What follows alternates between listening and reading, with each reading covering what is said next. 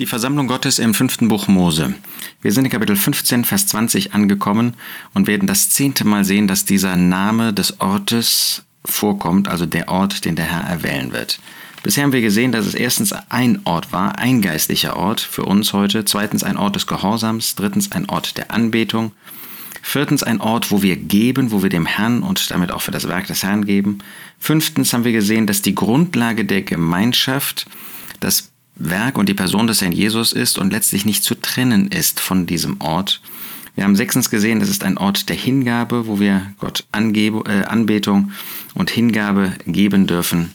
Wir haben gesehen siebtens, dass es ein Ort ist, wo wir tiefe Gemeinschaft miteinander, Freude, äh, Genuss an dem Herrn Jesus und seinem Werk haben dürfen. Wir haben gesehen, dass es ein Ort moralischer Nähe ist und dass uns diese moralische Nähe leider oft fehlt, selbst in den Zusammenkünften. Wir haben gesehen, dass es ein Ort der Gnade ist, wo Gott Gnade übt und obwohl es unter Gesetz war, auch da die Gnade Gottes überströmte. Jetzt lesen wir in 5. Mose 15, Vers 20. Vor dem Herrn deinem Gott sollst du es essen. Damit ist gemeint alles Erstgeborene des Tieres, von den Rindern, vom Kleinvieh, ähm, von dem Rind und so weiter. Vor dem Herrn deinem Gott sollst du es essen Jahr für Jahr, du und dein Haus an dem Ort, den der Herr erwählen wird. Hier heißt es auf einmal du und dein Haus. Das ist ein großartiger Gedanke, dass Gott an diesem Ort nicht irgendwie nur den ähm, Mann der Familie haben wollte aus dem Volk Israel, sondern dass er das ganze Haus, die ganze Familie dort eingeladen hat. Und das ist ein, ein schöner, ein zu Herzen gehender Gedanke, dass Gott auch für uns heute die Familie mit dabei sieht. Er möchte nicht, dass da einer hingeht, sondern Gott ist ein Gott, der Familien rettet. Glaube an den Herrn Jesus und du wirst errettet werden, du und dein Haus, wurde diesem Gefängniswärter durch den Apostel Paulus gesagt. Und das gilt auch für uns heute, du und dein Haus.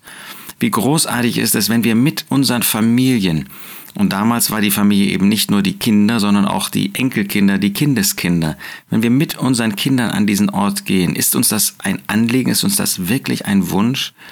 Hin und wieder hört man, ja, der Sohn, die Tochter geht zwar einen anderen Weg, aber sie sind ja gläubig. Aber es ist ja noch eine gläubige Gemeinschaft. Nun, wir dürfen dankbar sein, wenn unsere Kinder auch an Orte gehen, wo noch Gläubige zusammenkommen. Aber das ist doch irgendwie nicht äh, das, was unser Herzen erfreut. Unser Herzen wünschen doch, wir versuchen doch unseren Kindern weiterzugeben, dass es diesen einen geistlichen Ort gibt. Damals einen Ort, örtlichen Ort, einen äh, lokalen Ort, heute einen geistlichen Ort. Und wir versuchen sie zu gewinnen für diesen Ort. Und wir trauern, wenn sie einen anderen Weg gehen.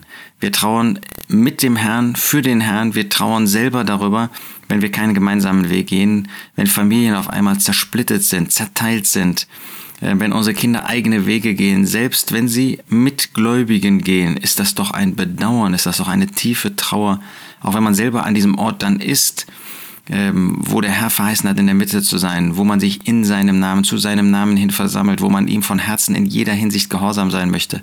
Und dann fehlt ein Sohn, eine Tochter, ein Enkelsohn, eine Enkeltochter. Das macht doch das Herz irgendwie tief traurig. Nein, Gott hat diesen Ort vorgesehen für die ganze Familie, du und dein Haus.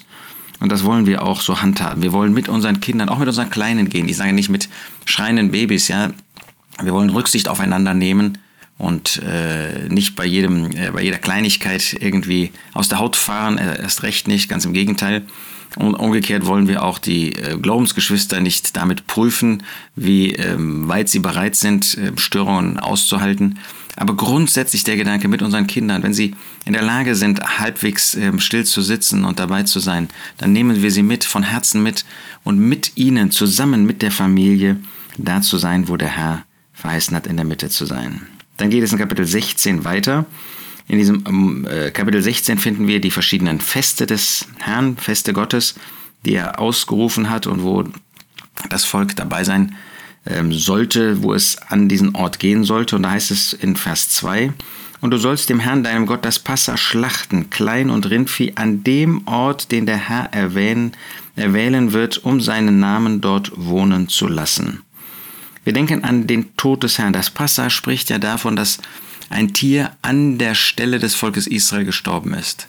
Das lässt uns denken an das Gedächtnismahl, an den Tod des Herrn Jesus. der Tod des Herrn Jesus, den wir gerade an diesem Ort begehen dürfen. Wunderbar, dass der Herr auch dafür, gerade eben für das Gedächtnismal, gerade für das Brotbrechen diesen Ort vorgesehen hat. Er hätte ja auch sagen können, ihr könnt in euren Familien das tun. Aber das sagt Gott nicht, sondern Gott sagt, es gibt da diesen einen Ort, wo ihr an meinen Tod denken dürft, wo ihr dieses Passa schlachten sollt. Ja, das heißt ausdrücklich schlachten.